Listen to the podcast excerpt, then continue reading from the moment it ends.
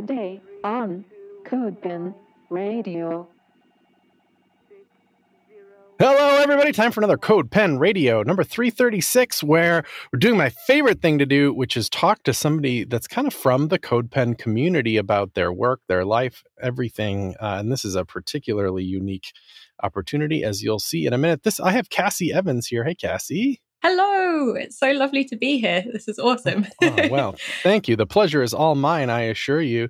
Um, Cassie, you your website is cassie.codes, which I would send everybody to right away just because it's such a it's just a beautiful specimen of a website, period. But uh, it, it exemplifies a lot of what you do, and at least professionally, how people think of you. And you've, I think I've heard you say this is what you know, kind of your happy place is animation and and particularly SVG related animation. So that's that's where you spend a lot of your time, yeah. Yeah, definitely. I think um, I came into the web from a design world. So um, when I started learning how to code, a lot of the tutorials were a little bit too abstract for me. And then when I found SVG, I was like, wait, so you're telling me I can like create a thing in a graphics editor and then export it and then mess around with it in code. And that's like design and code together. And it was, yeah, just very exciting. Yeah. So, I, I, yeah, I'm not nearly as good at it as you, but I feel the same way. I think how how satisfying of a format SVG can be because we know these like tools that you might already know if you come from something of a design background like Adobe Illustrator, but you know these days there's more more options than that, but that was such a big player for so long. And then you're used to like using the pen tool and just living in the world of vector. And it just so happens that the web speaks those same languages. What? Yeah, it's super exciting. That's great. And then you can kind of apply your JavaScript and CSS knowledge to the party and what a what a fun thing that makes so so you did a bunch of that stuff i think i you know i when i first heard of you or whatever was kind of your t- during your time at Clearleft and then have um, which I'm sure was great. It seems like this cool crew over there, and then uh, and then have more recently jumped over to GreenSock, which makes GSAP or the GreenSock animation platform.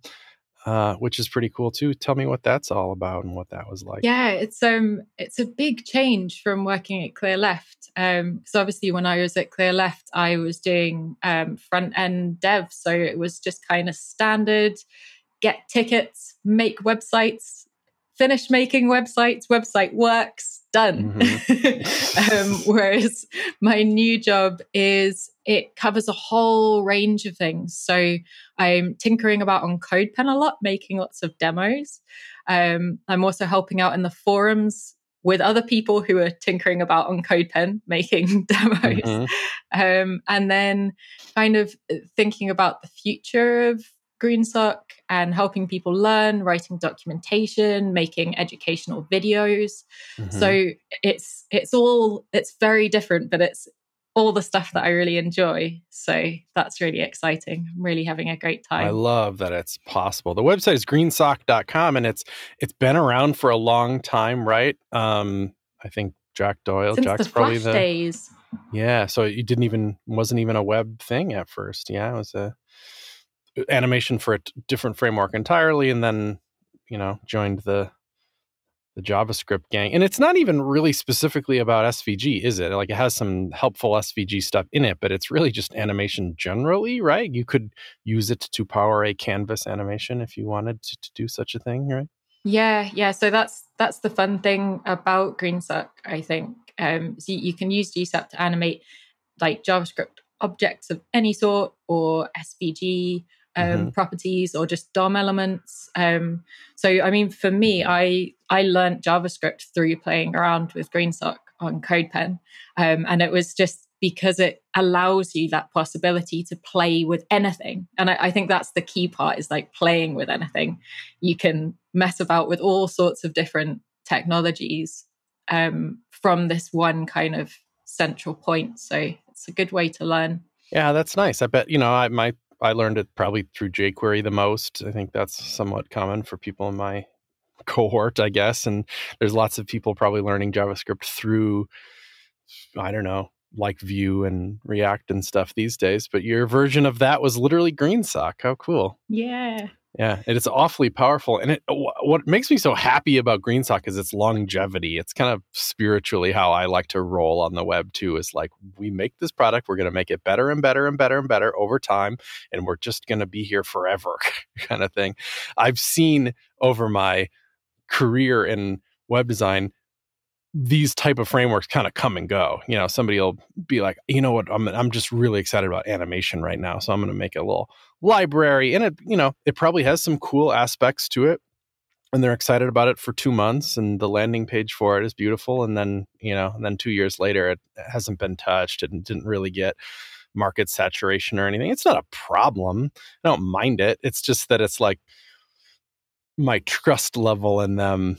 I've learned why bother? Because they just seem to come and go, and Green GreenSock's always there, just getting better and better and better. I think like a huge part of that is the fact that we're not MIT licensed, which a lot of people find a bit confusing because um, it's not the norm for JavaScript libraries. Um, but we've got this like Club GreenSock model.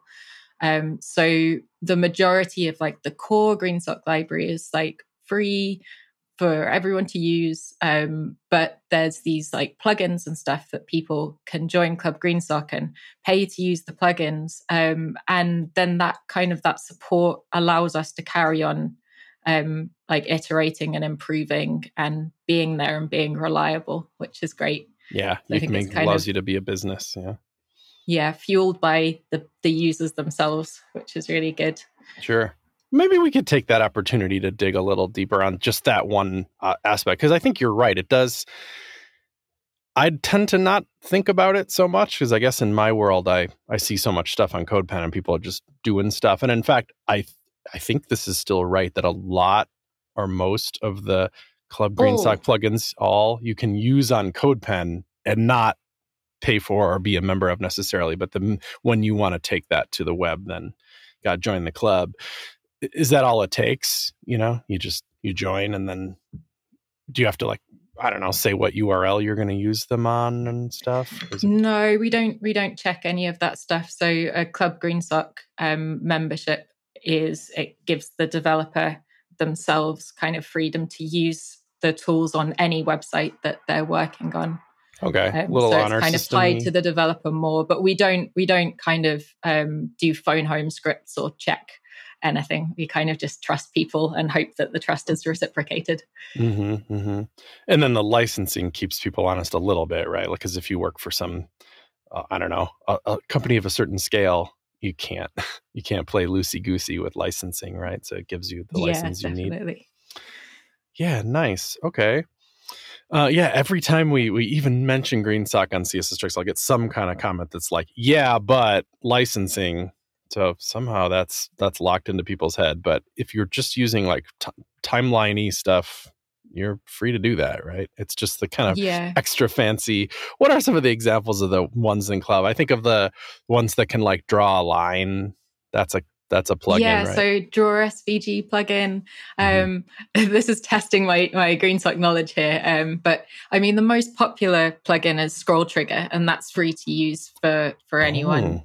Oh. Um, that's a freebie, scroll trigger. Yeah, that one's huge. Yeah. It's relatively new, isn't it? Yeah, yeah, that's our newest one, but it's the it's the most popular one. Hmm. Um, yeah, and then there's morph SVG, so you can morph SVG shapes. That's a club bonus. Um, there's motion path plugin. I think that's a freebie. Um, that yeah, there's loads. Split text, so you can animate um, text individually. Yeah, I kind of like to think that all the stuff that's behind the club um, membership you could do yourself if you were really really stubborn and you had loads of time. But it just kind of makes things easier for you. Sure. Is there kind of like a secondary benefit too is that um, you don't load these plugins like they're not core. So if you don't need to morph any svg you're not like paying for that in the cost of the core library itself? Yeah this episode is brought to you in part by Retool for Startups. So, Retool, you know, retool.com, remarkably good tooling for building admin tools, internal tools, and stuff. Retool for Startups is a special program that they're offering. So, this is what they say. After working with thousands of startups, they've noticed that technical founders spend a ton of time building internal tools. Been there, uh, which means that less time on the core product. So we built Retool for Startups, a program that gives early stage founders free access to a lot of the software they need for building great internal tooling. The goal is to make it 10 times faster to build admin panels, CRUD apps, and dashboards that most early stage teams need.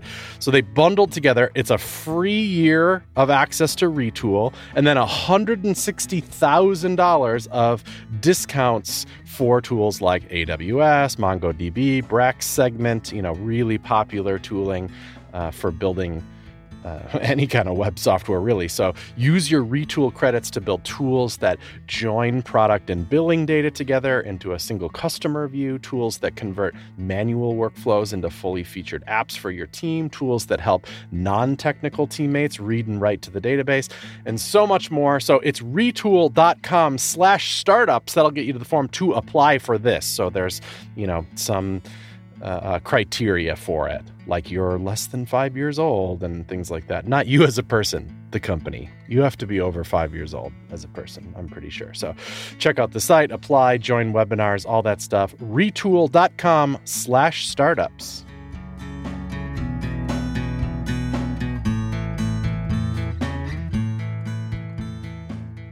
Fantastic. So GreenSock great animation platform, been around a long time. The core is free, the plugins are paid.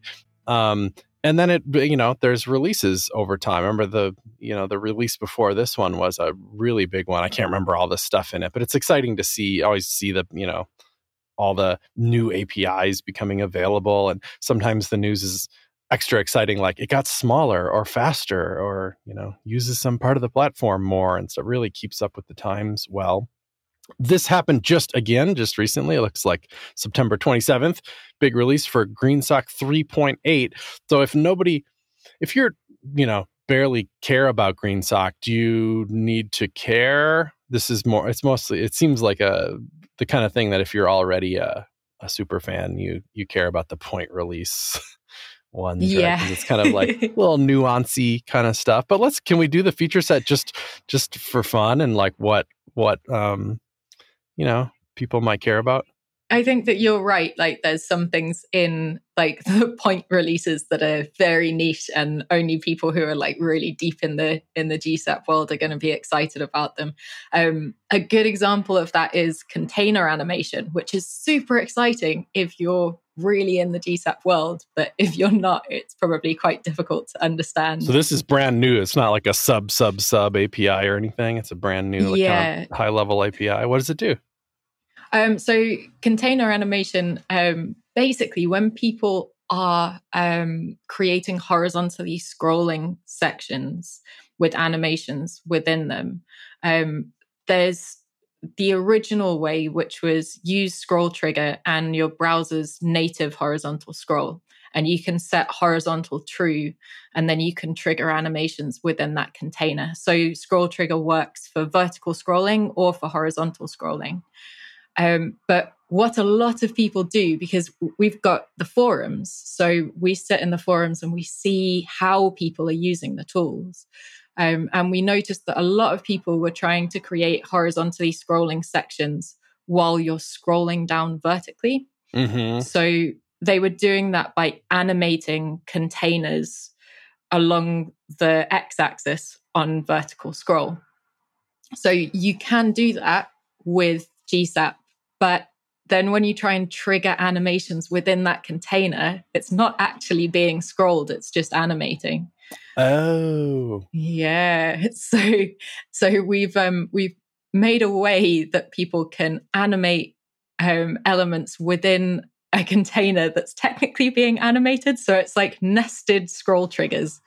That's the TLDR is like nested scroll triggers. I see. So you scroll down, let's say 800 pixels and then all of a sudden what used to be a vertical scrolling i don't know feeling all of a sudden is now horizontal scroll and you'd see this on like it's just exotic feeling, right? Like you Yeah. do this, you do this just for the fancies. And I'm sure some people will wave their fists and say, Don't scroll jack me. And I hate every website in the whole universe that does this. But of course, the web is a big place and you're going to see fancy stuff like this out there. And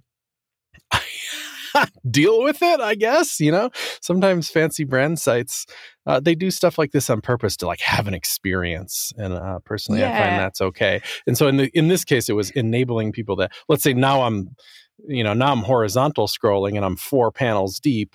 I can still like count on GSAP APIs to to help me, even though I'm in a horizontal scrolling context. Yeah, that's it. And I mean, I I agree. I think that all of these there are a lot of kind of jazzy animation techniques that um, you need to be careful about when you're using them and what kind of users are using your website. Um, but there's so many people out there, and there's so many websites, and there's so many websites that do so many different things that there's always space for whatever type of animation.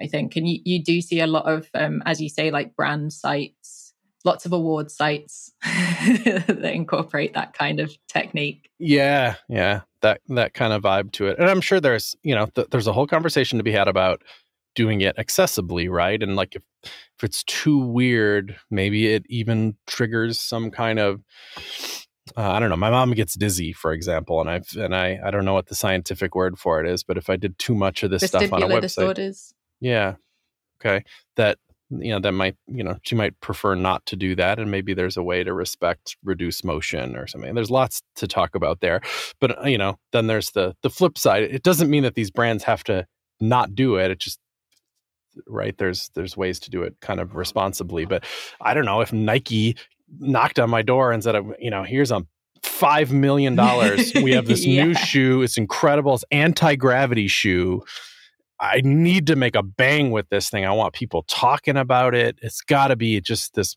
wow bang website. I think that deserves an experience that's unusual on the web.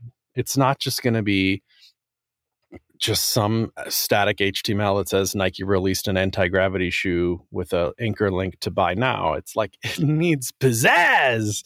yeah exactly. I mean i've got on my on my website the um blog post section you can drag all of the cards for my blog posts around in little tiny browser windows and i'm pretty certain that that wouldn't fit on most websites but on my website it's really fun so i think it depends depends what you're building as Oh. always That is fantastic. Yeah. And your name animates. And yeah, it turns out your personal website is a playground for it. Are you using GreenSock for some, all of it?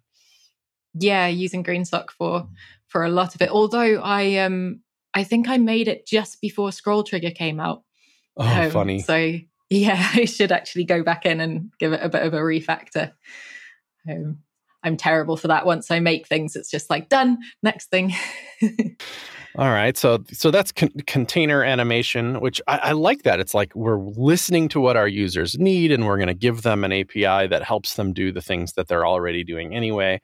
I think we can all agree that's how good products are made, as long as they kind of fit within the vision and don't cause too extreme of technical debt and stuff like that. But it's been working for y'all for a good decade or more, I think. Okay, so we talked about container animation. What el- What other APIs do we get in 3.8? Yeah, so we've got um, a couple of other things, and one of them um, leads on quite well from talking about accessible animations. Um, so we've got a property called Fast Scroll End. Um, and Fast Scroll End, we originally put it together with another property called Prevent Overlaps, um, and it was to prevent animations from overlapping. So if you scroll down a page faster than animations are triggered, sometimes you can get one animation playing before the last one's finished. That's like a good default, probably, right? Like most people want their animations to end, even if, Yeah. yeah. But the overlap is a bummer sometimes. Sometimes it is, yeah. So I think if you're kind of triggering certain animations next to certain text sections, you can occasionally hit the next text section and the previous animation is still playing, maybe like a little SVG animation or a supporting animation on the side. So, so if you want to be kind of specific about when animations start and end on scroll, you usually have to um, either scrub them so that they're linked to the scroll progress or be really careful about how short your animations are. But if you've got long ones and you're scrolling down too fast, occasionally you'll just get these overlaps and it'll look messy.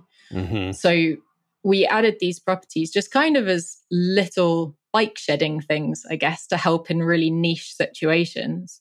Um, but then I was putting together a scroll animations talk at the time, and I was looking into the UX side of scroll animations. And there was this really good insight from the Nielsen Norman group about how people get frustrated if they're task focused and they're just trying to scroll down quickly to get to a bit of information it can be really annoying waiting for all the text to like gradually ease in if you've got entrance animations. Mm, yeah. Yeah. And I was like, oh yeah, I've had that before. When you're just trying to find some information, you've got to wait for all of the all the text to ease in, all the sections to animate in it's a frustrating one. That became a little uh, it came a little too hot for a for a while. Maybe it still is where like somebody basically put a star selector in every dang thing on the way down yeah. kind of comes in from the left or right or something and it's a little fancy at first, but you're like, what how is this serving the page exactly again? Yeah, yeah it can be really really frustrating. Um so we've got fast scroll end now and you can detect if a user's scrolling above a certain velocity and if they're scrolling above a certain velocity, you can just say, oh, hey, they're in a hurry, end all the animations. So it just automatically completes all of the animations if someone's scrolling down fast. That's great. What a nice little touch. What I like about something like that, besides for it being UX focused and you know accessibility focused and it came you know from you know your real world usage and from conversations in the forums i love that that's how great products are made i think um, it also feels like something the native platform will never do. Like there's no way that there's going to be a spec that says, "Oh, is the user scrolling fast?" Then you know, move animations to their end state. It's like, I mean, I could be wrong, but that feels like the the thing that's best left to a library. That that's how the spec decision would go. Whereas sometimes there you know I, have seen more and more I, I, don't know what the current status of this is but there's there's scroll triggered css animations kind of on the way and that's cool because yeah. it a lot you know obviously there's a, m- lot of interest in this like trigger an anim- uh, some kind of animation or transition when i get to a certain point on the page and i think it's kind of great that the platform is is picking that up but whatever apis we're going to get for that it's going to be like 5% of whatever GreenSock gives us, right? Yeah, I'm, I still find it really exciting though. Scroll, um, mm-hmm. the CSS scroll linked animation spec. Um, I forget what his uh, username is, but Bramus um, mm-hmm. on Twitter he's um yeah, I can't remember what his username is exactly, but he's doing loads of really cool demos at the moment using the scroll linked animations. Although it is it's experimental, so it's behind a flag at the moment. So mm-hmm. you have to enable that to see anything that he's making. Um, but yeah, he's doing a great job. Yeah, I, I know what you mean. There, there. Yeah, it's just a, it's just nice to see stuff like that come to the platform, and CSS just on a tear lately with with stuff like that. But there are limits to what it's you know it's ever going to be to be willing to do. And yeah, definitely. I think it's going to be really useful for simple animations, but then obviously if you're if you're animating a whole load of things on scroll, then reaching for something that has a little bit more control like scroll trigger is going to be best so then there's yeah and uh, you, you got to wonder what what will eventually make it like in a way I, I kind of like I'm interested, but don't really care how GreenSock works, like deep in the internals. You know, like do they use the web animation API? Oh, I'm like, I don't know, maybe. like, is it too early for that? It's like that's kind of like your business. I almost like prefer not to know. Like, well, I don't know. Whatever they do, it's the best choice. I'm sure. You know, that makes me think of this next one. I'm just looking at the list of the 3.8 highlights. One of them is called "Is in Viewport," which is um, you know you'd think is almost certainly related to the intersection observer API we have in JavaScript. I have on my little list a little demo to make, you know, for for a for a thing where you just scroll down the page and there's a video element and when you can see it, the video plays once and that's it.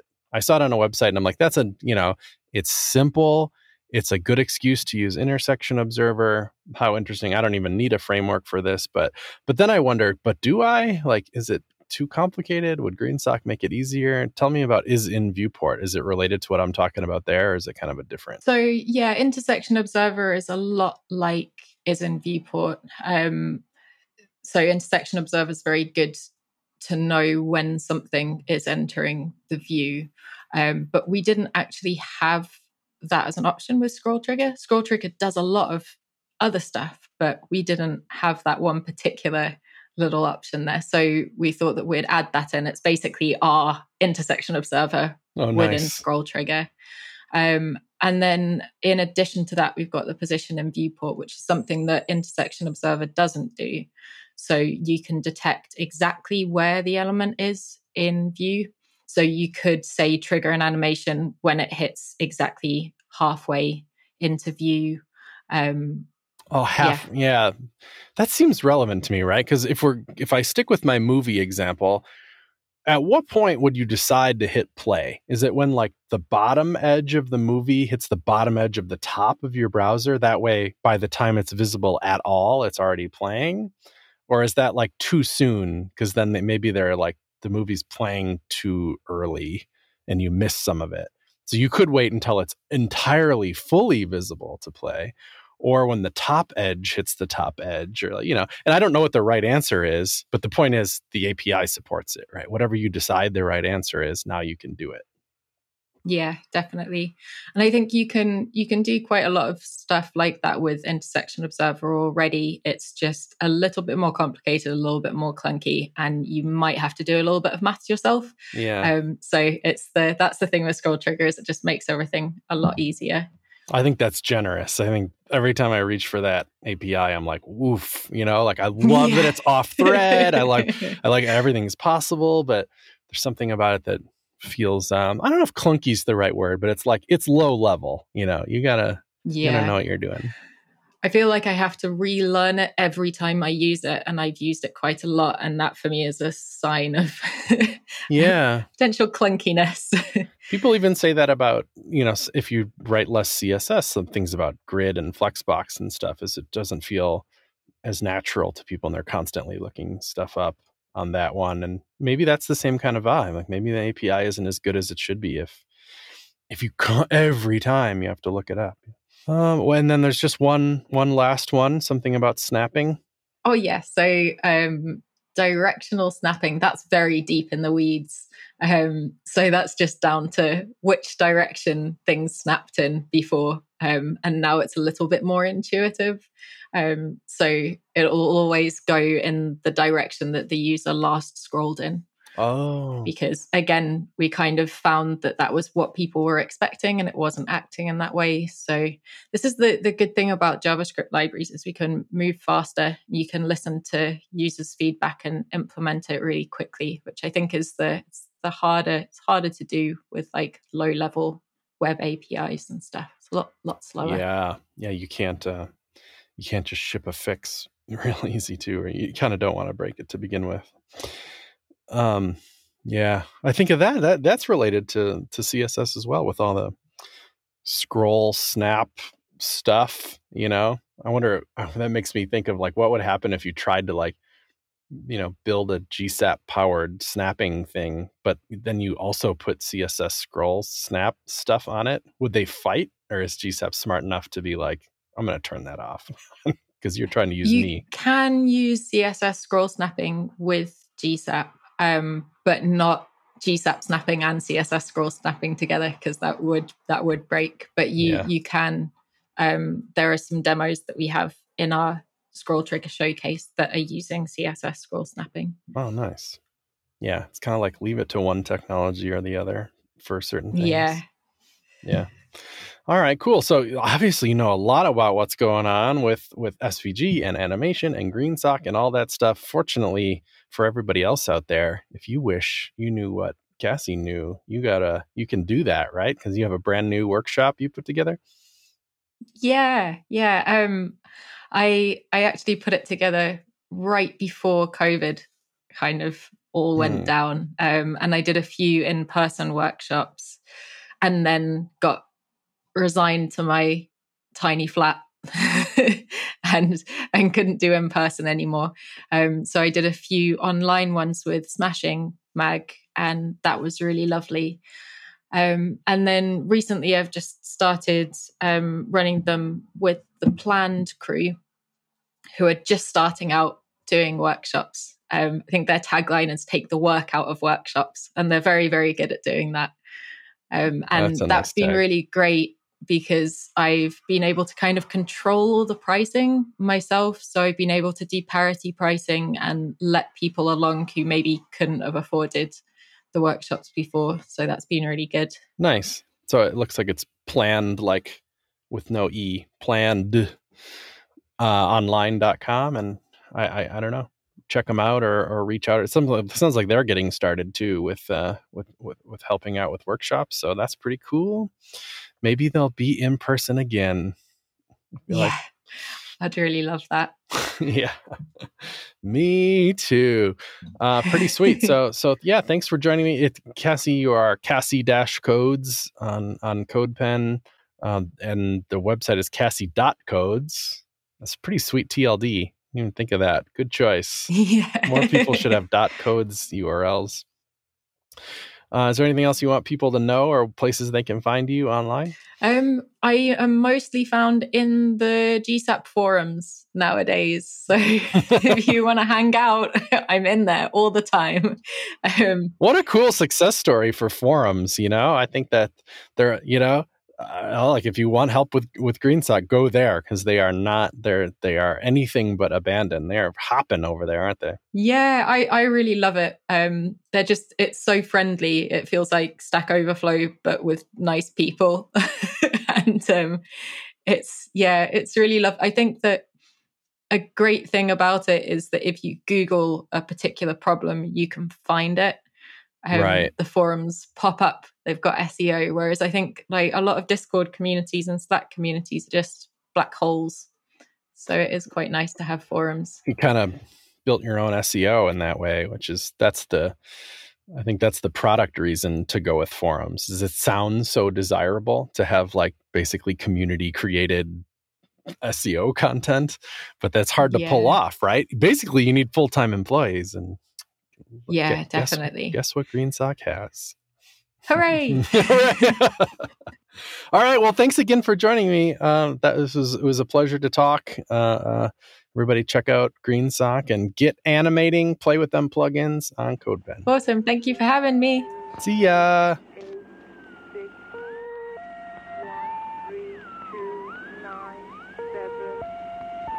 One three two nine seven six